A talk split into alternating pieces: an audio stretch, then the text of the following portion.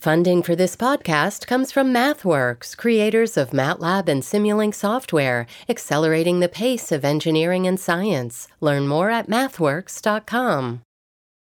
Support for this podcast comes from Conferences for Women. On March 14th, tens of thousands will come together in one digital space for a national gathering of women supporting women. Register now and gain access to experts on career advancement, leadership, and personal development maconferenceforwomen.org slash national dash conference. This is On Point. I'm Meghna Chakrabarti. 22 year old Odalise Garcia was on the second day of her new job at Ecuador station TC Television when, on January 9th, the unthinkable happened. It was around 2, 2.05 in the afternoon. I had just finished sending my notes for the afternoon news. Suddenly, I heard one of my colleagues yelling from outside. They got in, they got in, hide.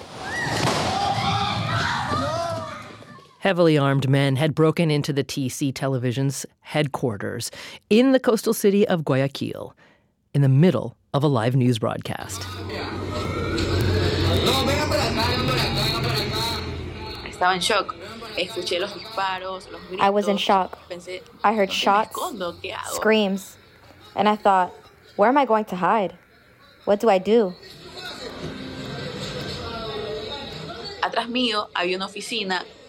There was an office behind me, so I ran and hid under the desk. But I left the light on and didn't close the door. So I thought, shoot, they're going to find me. Odalise crept to one of the office bathrooms where she found two of her coworkers already hiding from the intruders. The men were pacing the hallways with their guns. There was a noise from where we were hiding, and they said, There are more here, there are more here, there are more here. We decided that they're going to find us and we need to leave. Because our fear was that as we were hiding in the bathroom, they were going to shoot at the door. We were afraid of that and decided it was better to leave. So we left, and they were right outside the bathroom door. One of the men grabbed Odalise by the collar the moment she stepped out of the bathroom. He pointed a gun at her. The men led her and her coworkers to a different room and forced them to kneel on the floor, the guns pointed at their heads. The attackers were also wearing explosives. And that's when Odalise realized what could happen. De verdad, estamos aquí en esta situación. The truth is, is we are actually in the situation. They're going to kill us. Because the order they had was that if the police came in, they would kill us. They were being directed by a person on a video call who told them, do not let the police in. If the police come in, kill them. The attack at TC Television was being broadcast live across Ecuador. On air, viewers heard one of the attackers asking to be wired up with a microphone to send a message. He said he wanted to show the consequences of, quote, messing with the mafias. Odalise says amid the chaos, a handful of men took her to a secluded booth. Two of them started frantically touching me and kissing me. I was just so scared. And I was crying, and I told them, seriously, do what you want to me, but just don't kill me. She was held hostage for about an hour. Finally, Odalise and her coworkers were rescued by the police. Thirteen men were detained and charged with terrorism. The organized attack on TC television is part of a wave of escalating violence in Ecuador. For decades, the country was amongst the least violent countries in Latin America. Now, it has the region's fourth highest homicide rate. That drastic change is driven by the combined forces of the nation's powerful gangs and the global drug trade. Ecuador's president, Daniel Noboa, has called the gangs terrorists. The TV station raid was just one of a series of violent attacks in Ecuador. Noboa has declared a state of emergency. Odalise Garcia, the TV t- TC television production assistant, took some time away from work. But this week, she was able to go back to the office. Cuando entré por los pasillos, me imaginaba todas las escenas. When I walked through the hallways, I saw all of the scenes. And when it was time, when it all happened, I said, This is what time it was, and when they got in. This is the time when it all happened. I was feeling the weight of like, this could happen again. And I listened and I could imagine the screams, the shots from that day. There are now armed guards standing outside the station entrance, but Odalise still can't shake the feeling that the attackers could come back. There can be thousands of police outside, but who knows how many? Or whether more people will come, but twice as many. It's like, okay, the police are here, but I still don't feel safe. Odalise Garcia's vulnerability is real. President Noboa has ordered the military to, quote, neutralize 22 armed groups in Ecuador, essentially a war against the gangs. The gangs immediately took that war back to the Ecuadorian state. Just yesterday, Cesar Suarez was assassinated in Guayaquil. He was shot multiple times while driving to a court hearing. Suarez was the prosecutor investigating the attack on TC television. Police have not yet determined who murdered him. So, what exactly is happening in Ecuador and why? Well, Talia Ponce is a journalist in Guayaquil, Ecuador. She's also founder of Indomita Media. She collaborates frequently with the New York Times as well, and she joins us. Talia, welcome to On Point. Hi, Meghna. I am glad to be here today to discuss this important topic. Thank you. Well, you're in Guayaquil, you're from there. Uh, this assassination happened just yesterday. Can you first describe uh, how it feels to be in the city right now? Yeah, I think that um, being in Guayaquil, like since three years ago, is very scary. We all feel that we can be victims of anything, you know, like anytime when we go out to the streets. When we we lived what happened um, last week in in TC Televisión, I think that it was maybe a turning point because people were like very very scared and 11 people died that that day now we are somehow going back to normality in the streets but it's because we kind of um, got used to live like surviving mm. now the shock of that television station attack was that i mean was that partly because it was so bold? Had the gangs done anything that bold before? Yeah i think it, it was very very bold. Um, for me for example it impacted um, in, into levels because uh, one of my best friends she was being held hostage you know mm. and seeing her um, in that way it was shocking but also as a journalist it hits different you know because you know that you are being you're exposed with your work. And i think that we never imagined um, as citizens that something like this could happen seeing armed uh, men taking like a live broadcast uh, it, it was very very different you know and it's the biggest channel in ecuador. So it definitely sends a message. Oh. How powerful are uh, these armed group groups, gangs, or cartels in Ecuador? Um, I, I, think that that it can be answered with what happened uh, last week that mm-hmm. actually un- unleashed everything what what we are seeing. You know, um, Ecuador's Attorney General, Diana Salazar, she exposed an investigation that had been held by her office. This is called uh, Caso Metastasis. And it revealed narco corruption in the highest levels of the government, including judges, prosecutors, and other officials. And this shows how gangs are corrupting everything in the system. And they have the power not only in the streets, but also inside the jails that work as centers of operation for criminal uh, gangs and organized crime. And so then what happened? Well, when when this um, case was was revealed, um, this kind of put a pressure on Noboa's government that, as we know, is new, mm-hmm. and he announced some changes uh, that that were going to take place.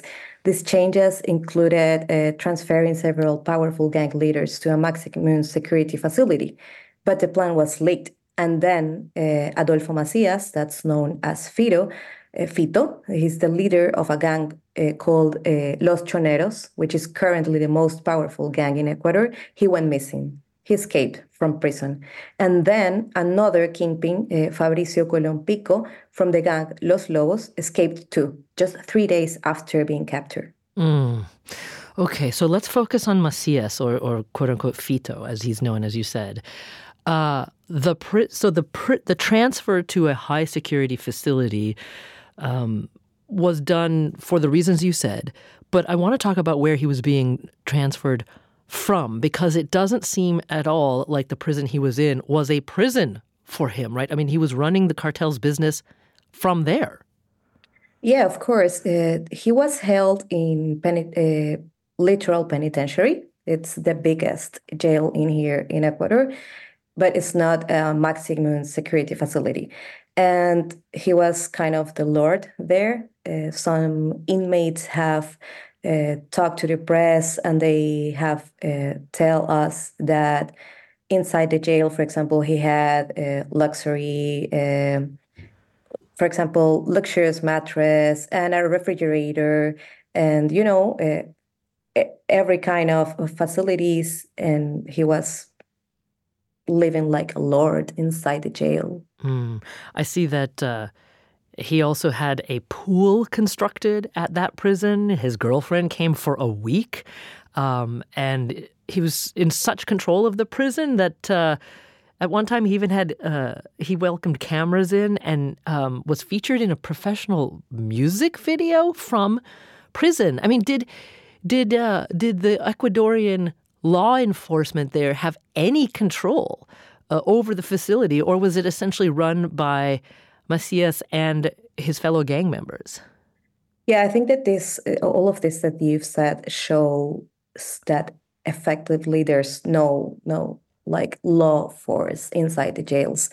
Um, there's like um, in theory, you know, we have a, a, a service that supposedly controls uh, the penitentiary system, but in the reality, it doesn't happen. Uh, we have we've seen that um, each jail has like a, a different kingpin or, or leader, and inside the jails also the the wings have like different leaderships of different gangs mm.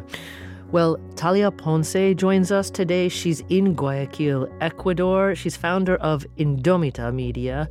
We'll talk a lot more about what's happening to Ecuador and the Ecuadorian people when we come back. This is On Point.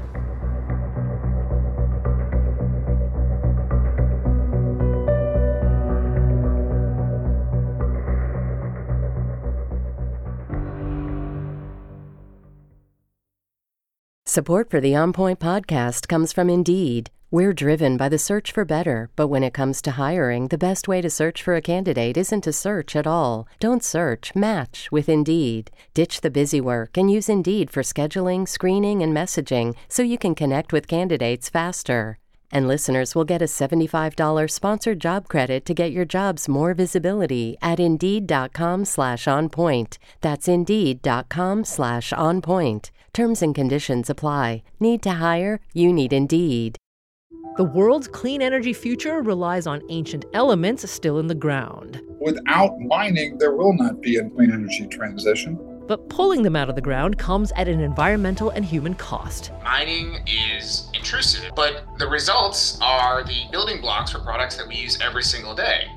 I'm Meghna Chakrabarti. Join me for Elements of Energy Mining for a Green Future five consecutive episodes right here. So make sure you're following this podcast.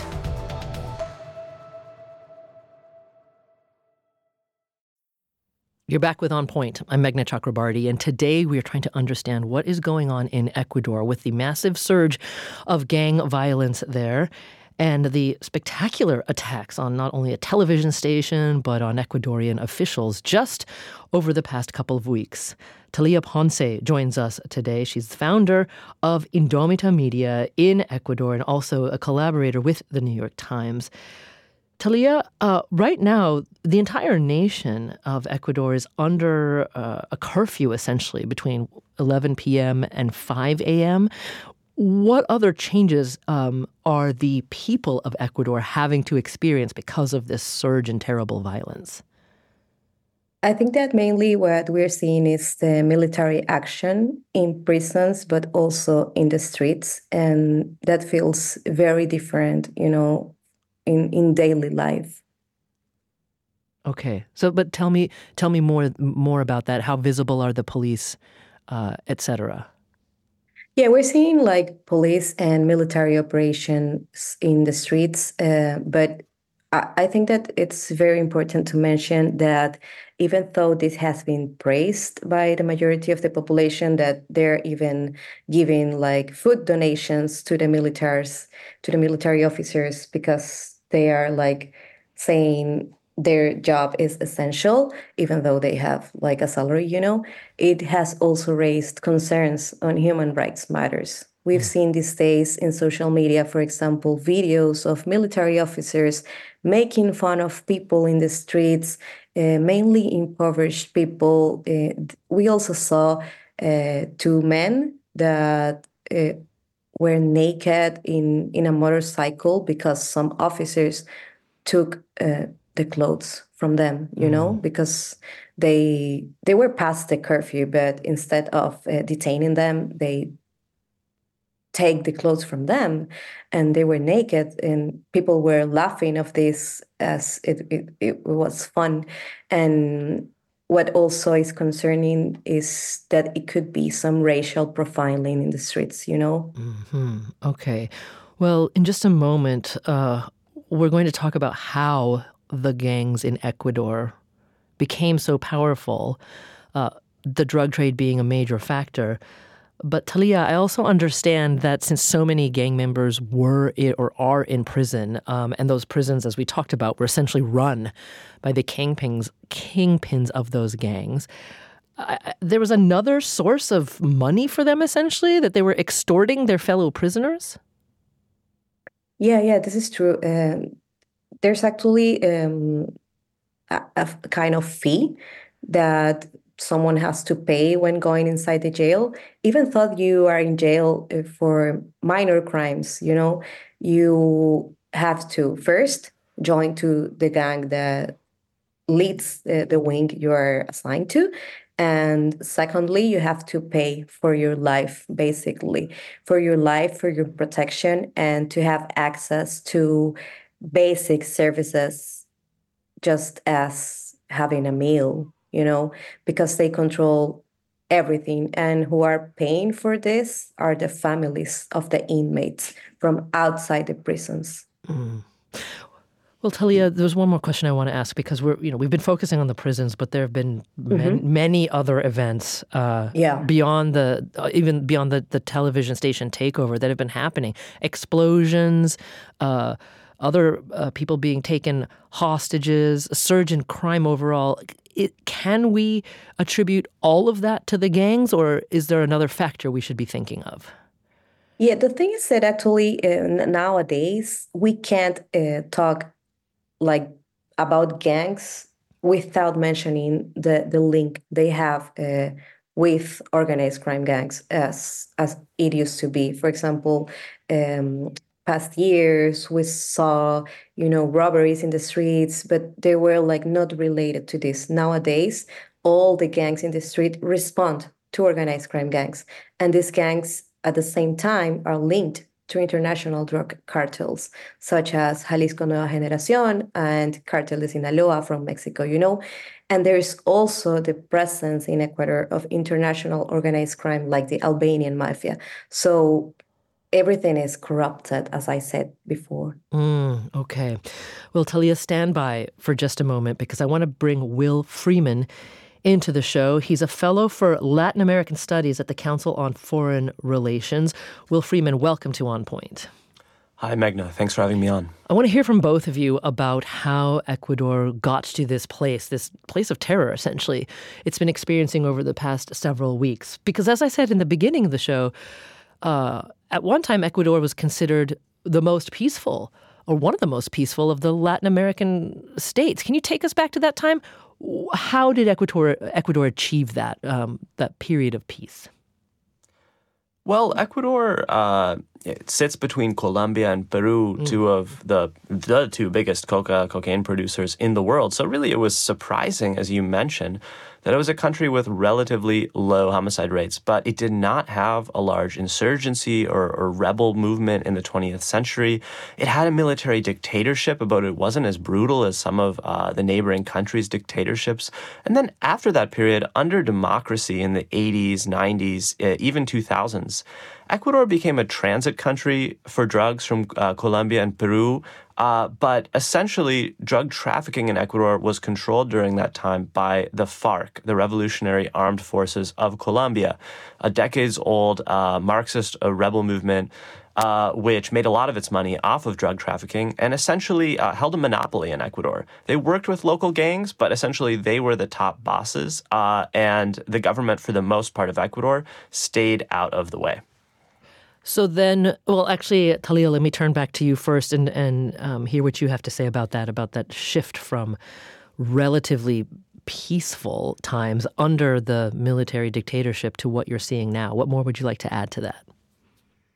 Yeah, I think that mm, there's also a turning point that is not always mentioned, and I think that the pandemic showed a lot of state presence. You know, a total abandonment um, and this added to what Will said, you know, because it it exposed how the state in Ecuador is not working and how Ecuador was not only geographically strategic but also political strategic for these operations. Mm, okay, so I want to um, dig into a little bit more to the the transnational drug trade here because, so Will, to be clear, um, was Ecuador was a transit nation for cocaine, or was there any actually grown natively in Ecuador? No, it was a transit country during these years. And as I mentioned, it's not that organized crime was absent from Ecuador right. uh, during these years of relative peace. It's that there wasn't much competition over the drug trafficking routes or over the ports. Uh, now, during these years, 80s, 90s, 2000s, most cocaine was also flowing north to the United States uh, uh, from Colombia on small planes or through the ports of Ecuador, but through small vessels. Now, uh, in the 2010s, you start to get much more demand for cocaine, and especially recently in Europe, in Asia, and parts of the Middle East. It's made the cocaine trade really a global phenomenon. Uh, and that's converted ports in South America into very lucrative assets because more and more you need to rely on smuggling cocaine in uh, big shipping vessels, in containers. Uh, so I think that's where you start to see Ecuador become a more valuable piece of turf in this entire scheme of global uh, drug trafficking, and where you start to see really intense competition among local groups and also among uh, some of the transnational groups earlier mentioned for control of, uh, of Ecuadorian territory and um, and the ports of the country. Mm, I see. So as you as you point out, the global nature of this is an important piece of the puzzle because I think you said before that. Uh, what in the past year or so in the European Union, um, uh, what was it? Turkey and uh, well, not Turkey, not an official EU country, but uh, the governments of Turkey and Norway seized what four times the volume of cocaine they that they had seized in 2016. Uh, so it was the EU member states, Norway and Turkey all together okay. uh, seized quadruple the volume of cocaine uh, that they had seized in 2016. I see. So those three groups. That is a huge growth. I, I want to step back to Colombia also for a moment mm. here because you mentioned that uh, it, uh, the the transit of drugs through mm. Ecuador was largely controlled by FARC. Does the does FARC's uh, the end of FARC's war with Colombia and the relatively greater sta- uh, stabilization of of politics and peace in Colombia have had anything to do with the the increase in violence in Ecuador if FARC wasn't controlling um, so much of the, the trafficking anymore? Absolutely. I think this is the most tragic illustration of the idea that no good deed goes unpunished. In 2016, the Colombian state uh, managed to finally sign peace accords with FARC, uh, demobilizing the vast majority of that group's fighters, bringing this unprecedented era of peace to Colombia after 50, 60 years of, uh, of constant internal armed conflict. But uh, First of all, some of the FARC fronts, especially in the south of the country, didn't put down their weapons. They didn't agree to the deal, and they continued pumping cocaine into Ecuador. Uh, and also, those groups now they no longer had uh, really any burden on them to support the rest of the organization. They could retool as full time drug trafficking outfits. Uh, so you saw increasing volumes of cocaine going through Ecuador instead of Colombia, which was ever more stable, where there was ever more uh, state control in certain parts of the country. Um, and Ecuador really became this new important trafficking route for these Colombian uh, drug cartels. Um, now, alongside that, you saw the rise of also important Ecuadorian uh, gangs and, and drug trafficking organizations in their own rights, as um, they were no longer just the junior partners to the all powerful FARC. Instead, they were something more like equal business partners in this relationship. Uh, and increasingly had a lot to gain from this more and more uh, profitable trade. Mm. Well, Talia, the presumption is that uh, it is at least more difficult for uh, gangs and the drug trade to really take root in a country if the nation itself has strong institutions, right, to control, uh, you know, narco trafficking and uh, and cartel based crime. Was can you give me a sense of the, the strength of Ecuador's political institutions as the uh, the the power of the local the Ecuadorian gangs grew? Yeah, I, I think that um, this is something that the government and the authorities did not foresee, and that like shows the the weakness of of the government. There are not public policies that respond to this problematic. And I think there was like an underestimation of the situation. And actually, in during the government of Lenin Moreno, there was a major change on how the penitentiary system was um, controlled. It used to be under the administration of uh, Ministry of Justice, but then it passed to be under like the control of a service, the, the, the service of, of the penitentiary. So I think that um, evidently it, it, was like symbolic, you know, how it um, weakened like the um, the power of the state on on the system and i also think that the the corruption of of the the, the state uh, officers also shows how the government is not like working on uh-huh. prevention. For example, and I, I, think this is very important, last year the US announced the withdrawal of visas from what they called narco generals because in their investigation they had proof of how officers from the police were linked to to organized crime. Hmm. Okay. Well, on that point, I want to play some of what uh, Ecuador's Attorney General and the Ecuadorian President Noboa have said um, recently about the corruption within Ecuador's government. Uh, this just follows on from what you were talking about in the first segment, Talia. Um, so, first of all, here's Ecuadorian Attorney General Diana, uh, sorry, Diana Salazar, in a video that her office made talking about her corruption crackdown case. As uh, Talia mentioned earlier, it's called Caso Mestas- Metastases which investigated the infiltration of drug gangs in the country's political and judicial system, and at the time had resulted in some 30 arrests. She says the term narco-politics is now applicable in Ecuador and is no longer a distant concept because we can see how criminal structures have used and rewarded our country's institutions to help them achieve their goals. And surely the response to this operation will be an escalation of violence. She was right. Now, here's Ecuadorian President Daniel Noboa recently talking about how judges in the country can be corrupt and even give assistance to gang leaders like Fabricio uh, Colón Pico. Es absurdo que a Colón Pico había un juez que lo había sacado seis veces de la cárcel. Noboa says it's absurd that Colón Pico, that there was a judge that took him out of jail six times. All of these people will also be considered part of the terrorism. Will Freeman, do you want to respond to that about uh, this corruption in Ecuadorian government and the attempts to fight back even before the surge of violence? Right. Well, I think it is important that we talk about the period before the surge in violence. So often, uh, I think this discussion focuses only on the last couple years in Ecuador, assuming that narco corruption w- became a very serious problem when you saw the rise in violence. Actually, it was as much ser- as a very serious problem going back years earlier. I think we need to talk about the presidency of Rafael Correa. Correa held office from 2007 to 2017.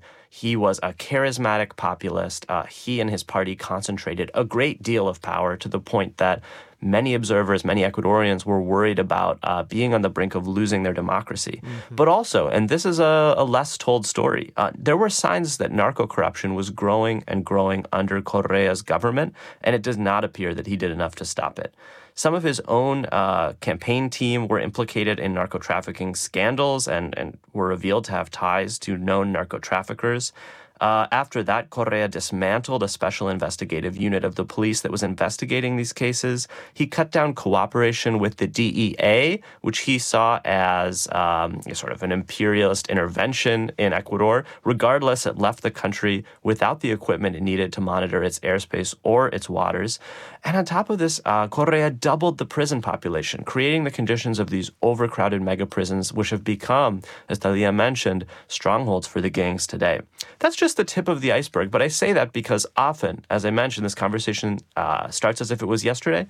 In fact, narco corruption has been growing in Ecuador for years. Now, after 2017, it's true that Correa's opponents, known in Ecuador as the anti-correistas, uh, came into office. First, there was a president, Lenin Moreno, and more recently, Guillermo Lasso, both to the center, to the center right.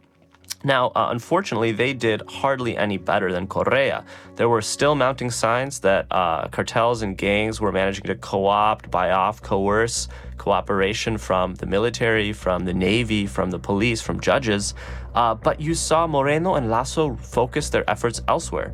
And in the backdrop of all this, we've seen such intense political polarization in Ecuador between these two bands, these two camps that I've been talking about, mm-hmm. that I'd say until Noboa, until recently, we haven't seen uh, the country's political class wake up and say, you know what's more important than these political divisions? The fact that we're on the brink of becoming a narco state. More in a moment. This is On Point.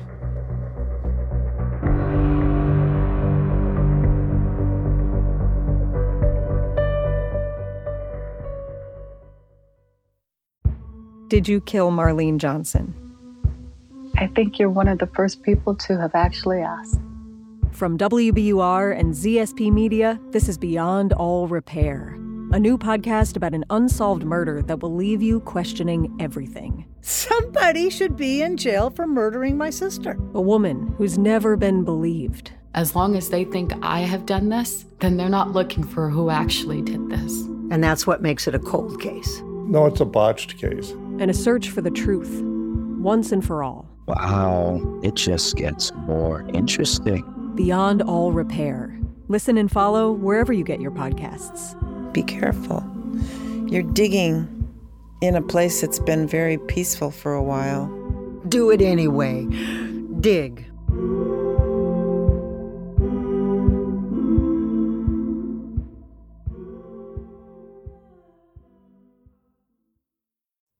You're back with On Point. I'm Meghna Chakrabarti, and today we are trying to understand more deeply what is happening in Ecuador, especially after a massive surge of violence and even political assassination over the past couple of weeks. Will Freeman is with us. He's a fellow for Latin American Studies at the Council on Foreign Relations. He's in New York.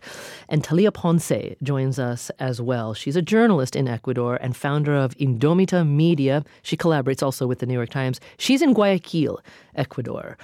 Talia, help us understand um, ex- some of the actions that um, the president has taken um, since this surge of, of violence and attacks. Uh, first of all, what has he asked that the military, the Ecuadorian military, do in what he's called an armed internal conflict? Well, I think it's it's a very like unclear, and I think that's a very populist decision what he's doing, because. Uh, it's unclear what, what the militaries are going to do after these detentions. And it also shows like a lack of real strategy, like in, you know, like in the years to come, because these people, if we're going to have like more uh, people in the jails, jails that are al- already overcrowded, they are going to be part of the system I was talking about before, you know, the, the system in which they are going to be part of maybe some more terrible things they were like before. There are people that are there for minor crimes and end up joining gangs. And I think that what Noboa is saying is um, somehow like getting closer to Nayib Bukele's um, decisions, you know, in, in El Salvador, that they, they are um, going like against uh, human rights um, recommendations and dispositions, and there's no real strategy around this. Only curfews and military action, but no other thing. And at the same time, he's taking some decisions as trying to level up the the um, sorry I, I forgot the it's the, okay well, let me just jump in here and uh, describe a little bit more. taxes. more. Yeah, taxes. taxes. Oh, yeah. okay, okay. Well, when you mentioned El Salvador, this is a, a, a story that is very much on the minds of many in Ecuador and people watching what's happening there because uh, what Talia is talking about is that uh, over the past couple of years, uh, the uh, the Salvadorian president has instituted a instituted a major crackdown on uh, gangs there, which. Uh, by some measures, has been very, very successful. Um, the government says murders have dropped by 70% in El Salvador. Vendors and shop owners, uh, many of them report they no longer have to make uh, extortion payments to the gangs in El Salvador. But all that has come uh, because just in what uh, 2022, El Salvador jailed more than 66,000 people. Uh, mm-hmm. In this crackdown, and now has the world's highest incarceration rate. Now, Will Freeman, when you hear President Noboa in Ecuador calling uh, for the military to quote unquote neutralize all the gangs or cartels in, in Ecuador, do you sense that this is what he means an El Salvadorian style crackdown? I think time will tell. Uh, now, what was really unique about Bukele's crackdown was, as you mentioned, these mass incarcerations. I'm not sure how Noboa would pursue that in Ecuador, even if he wanted to. Uh, El Salvador had very particular gangs. It had gangs which, which had developed over decades, which displayed signs of their affiliation in the form of very visible tattoos, which were uh, deeply embedded in certain neighborhoods. That's not to say that many innocent and unaffiliated people weren't also swept up in that crackdown. I believe that they were. Uh, but in it, it, all these features of the Salvadoran gangs uh, and the fact that they were not particularly wealthy by international standards, they weren't particularly well armed, that made it pretty easy for the Salvadoran state, uh, once it had decided it didn't care about due process or human rights, to completely destroy them.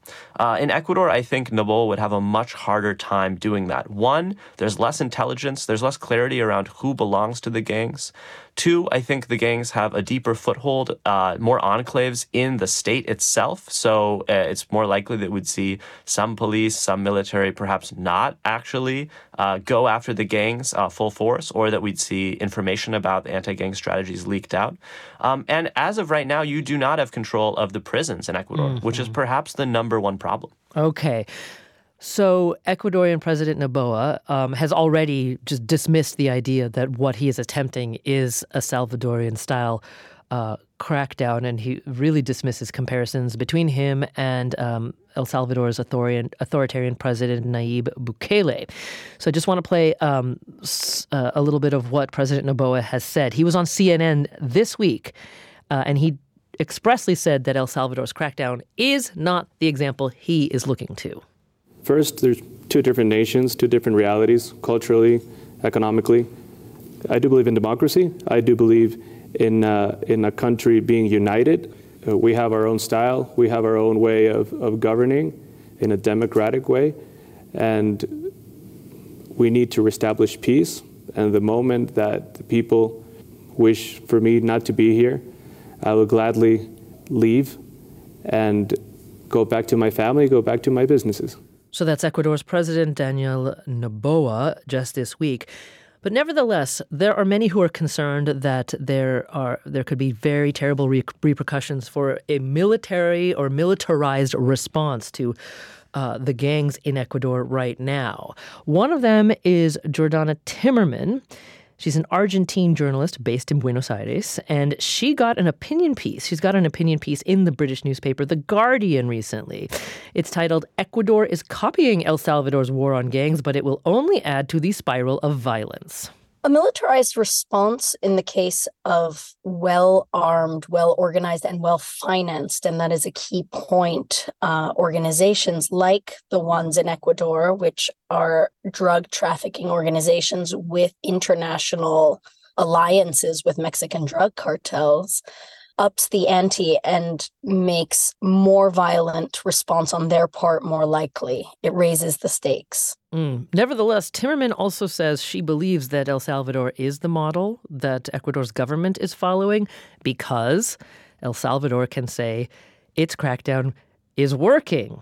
Tim Timerman says Salvadorian President Bukele's method, as I mentioned before, put nearly 2% of the country's entire population in prison and that seems to have cut down on gang violence. This has been massively popular for that reason. But most debate about the Bukele method doesn't recognize the other elements behind the success, which include, according to several investigations, secret negotiations with gang leadership by the Bukele government and agreements that nobody is sure what they might be, but could involve the protection of the gang leadership. And increasingly, the mass detentions have always relied on arbitrary detentions that affect people who very possibly have nothing to do with gangs and are increasingly used as a crackdown on dissent. Mm. Timerman says there may be alternatives to a militarized response, such as targeting the financing of the gangs and targeting gang leadership. But those options may be less politically viable and less politically appealing. She now worries that these uh, the the the negative circumstances or negative outcomes to a militarized response could happen in Ecuador because she's already looking at more than 1100 people having been arrested just in the span of Ecuador's state of emergency. In the case of Ecuador, it seems that Noboa has gone several steps further. We see in the images the army is distributing of prisoners in their underwear kneeling on the prison floor with their hands behind their heads. A visual echo of el salvador's um, propaganda or communication. Um, everybody is rather watchful to see where this is going to go and what level of success it's going to have because public security is such a concern in other countries in the region as well that's Jordana Timerman, journalist based in Buenos Aires, Argentina. Now, Talia, I don't see so far, and correct me if I'm wrong, that President Noboa's declaration of neutralizing uh, the gangs or the current state of emergency has had an impact, a negative impact on popular support of him. I mean, how would you gauge or measure what the Ecuadorian people think about his current efforts? Yeah, I actually think there's uh, surprisingly majoritarian support, you know, from the population. Uh, but but I think this should be like read, you know, carefully um, around his political intention, because uh, this this measurements he had taken, but also the announcement of the construction of new facilities in about ten months um, are, are going to be like closer to the end of his presidential period. Uh, we, we have to remember that we in Ecuador had a snap elections last year, won by Noboa, and this means he is going to rule just 18 months. And then we're going back to, to new elections to a period of four years. This happened because uh, ex president, former president Lasso, uh, did uh, something that we called uh, muerte cruzada, that meant uh, or implied uh, he ending his period like before. So I think these decisions that Noboa had take and also what he's saying have like a political intention of maybe being re-elected and even though he has said something about this, like maybe I'm going back to my home after this. Uh, he also has like a lot of contradictions as we we've seen like in these short months. Hmm. Well, Will Freeman, um, when Jordana Timerman said everybody in the region is watching this because security is such an issue, um, not only in Ecuador but all of its neighbors as well. That, of course, brought to mind the biggest player in hemispheric politics, and that is the United States. Now, since this is really driven by the drug trade, I just want to say an, one obvious piece of the of the solution here is a reduction in consumption, but re- politically or regarding any influence the United States has, First of all, let's note that the United States has an extremely checkered history regarding its uh, the use of its influence in Latin America, across Latin America, right? Overthrowing leaders, interfering in elections, um, providing other kinds of actually positive support. But in terms of uh, helping countries crack down on drugs and violence, I mean, we had Operation Condor for a long time and vast sums of money. One could debate if it was successful or not. But is there anything the U.S. can do or that maybe would actually help benefit Ecuador's uh, internal efforts? I think the US and Europe, importantly, need to be involved. I'll, I'll come to that second part in a moment. In terms of what the US can do, um, first, I think this should just be elevated to be a higher priority issue. Uh, look, everyone's very concerned uh, domestically about the crisis at the U.S. Mexico border. What I think doesn't get appreciated often is that Ecuadorians have, despite coming from a smaller country in South America, have been among one of the largest groups arriving at the border 107,000 encounters with Ecuadorians um, from U.S. Border and Customs uh, this is in fiscal year 2023 alone. Uh, some months they've been second only to Venezuelans uh, crossing through Panama's Darien Gap. So there already are repercussions. There are reasons that uh, politicians on both sides of the aisles, uh, lawmakers, White House should be engaged. Uh, in Ecuador. And I'm happy to see that Southcom, for instance, um, is planning a trip to Ecuador over the next couple of weeks. I think we're going to see more high level engagement to come. But what really can the U.S. do? Well, I think, first of all, the root problem here is the narco corruption we were discussing earlier. Until Ecuador's institutions become stronger and better at resisting the coercion and the bribes of uh, narco trafficking groups and gangs, we're not going to see this problem fixed.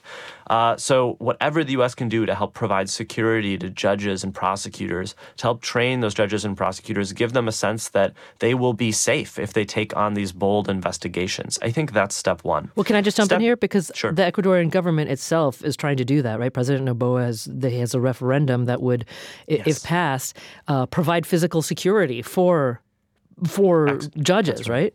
Extra security for judges. Yeah. I'm glad you bring up this referendum because before we move on, I do think that's important to discuss. It's not the case that Noboa is only pursuing a militarized approach here. He also has this very important referendum coming up, which, in addition to the high security measures for judges you mentioned, could also bring on the table extradition. Going back to the U.S., the U.S. has helped countries like Colombia begin to uh, bend the curve, turn the tide in terms of violence by allowing uh, and by agreeing with Colombia to extradite some of its most dangerous criminals to the U.S. Uh, Ecuador has an extradition treaty, but going back to the years of Correa, that ex president, um, uh, Ecuador has also had a constitutional ban on actually using that treaty. So we're hoping to see, uh, and Noboa is hoping to see that uh, that ban overturned. Hopefully, then some of the most dangerous gang leaders, like Fito, the one we discussed mm-hmm. earlier, um, mm-hmm. won't be ruling essentially from these criminal strongholds within Ecuador's jails. They'll actually be in the U.S. without the ability to keep conducting criminal operations on the outside. Well, Will, we've just got uh, about a minute left, and I wanted you to complete your thought about what uh, the U.S. or even the EU can do. That's right. So, uh, you know, I think the other part of the puzzle, and this is Europe, which increasingly is consuming a lot of the cocaine moving through Ecuador. It's no longer primarily or largely a U.S. problem. Uh, there, I think Europe needs to get serious about its own port security. Just a couple and uh, in issues of corruption in its ports. A couple weeks ago, the mayor of Amsterdam wrote an op-ed in the Guardian, arguing in all seriousness that the Netherlands risks becoming a narco state. That's how much violence, corruption has increased in the ports in the Netherlands, but also in Belgium, in parts of France, in Spain, as we're seeing European and Latin American criminal groups working ever more closely together and expanding distribution of drugs uh, like never before throughout Europe. Um, so I think that until Europe really takes on that problem in its ports, really turns its anti corruption focus inward on those issues, we're also um, unlikely to see major improvements in Ecuador, sadly. Mm, well, with that, I'm afraid we're out of time. Will Freeman, Fellow for Latin American Studies at the Council on Foreign Relations, with us from New York, thank you for joining us. Thank you and Talia Ponce, journalist in Ecuador, founder of Indomita Media, and she works also with the New York Times, joining us from Guayaquil in Ecuador. Talia, thank you so much for joining us, and we really con- continue to hope for your your safety um, as Ecuador con- is in the middle of this state of emergency. Thank you. I'm Meghna Chakrabarti. This is On Point.